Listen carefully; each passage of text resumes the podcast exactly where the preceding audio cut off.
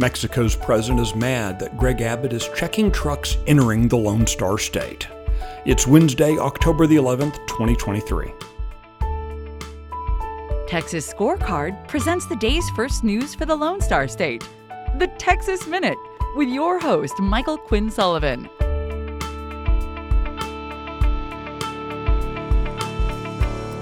Hey, thanks for taking time out of the middle of your week for the Texas Minute.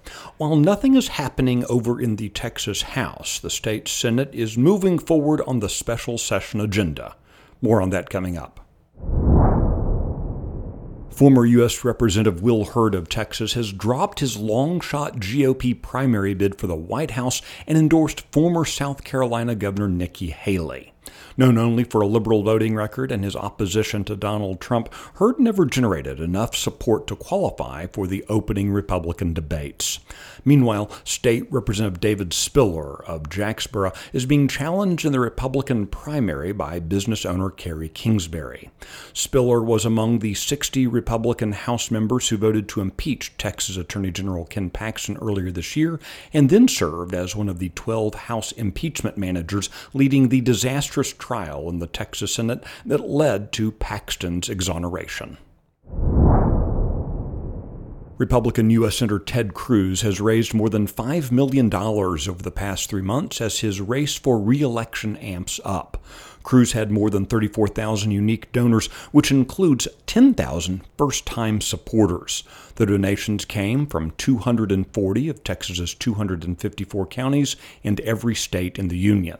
While no one has announced a campaign against Cruz in the GOP primary, at least three Democrats are vying in their party's primary for the opportunity to lose to Cruz in the general election. Texas Senate committees were tackling the special session's legislative priorities yesterday. In the Senate's Education Committee, legislation was vetted by senators that would create education savings accounts for Texas students. The accounts would be available for students whether they were enrolled in a government school or a private school during the previous year. Students enrolled in the program would receive an $8,000 education savings account, which they could use to pay for tuition at a private school in the state. Families could also use the funds to pay for materials their school requires, whether that's academic assessments, a private tutor, transportation to school, or fees for educational therapies. The measure was voted out of committee and is expected to be considered by the full Senate on Thursday. The same goes for legislation prohibiting private businesses from mandating COVID 19 vaccines. The Senate Committee on Health and Human Services advanced legislation yesterday that would authorize the Attorney General of Texas to bring an action against any employer mandating the COVID vax, and the proposed law would create a penalty of up to $1,000.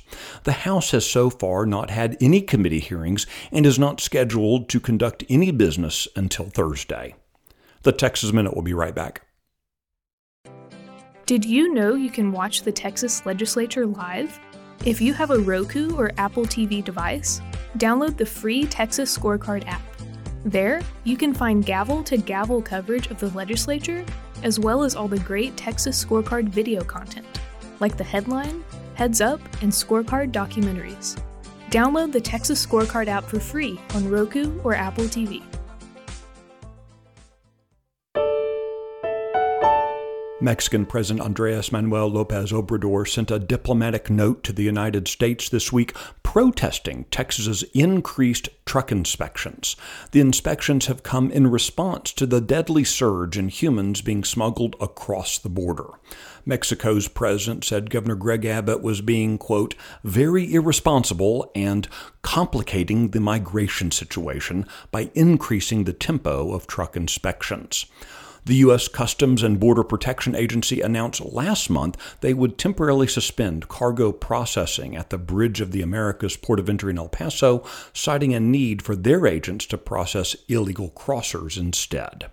You can check out the details of this story and the others mentioned today, as well as find the latest news and commentary at texasscorecard.com.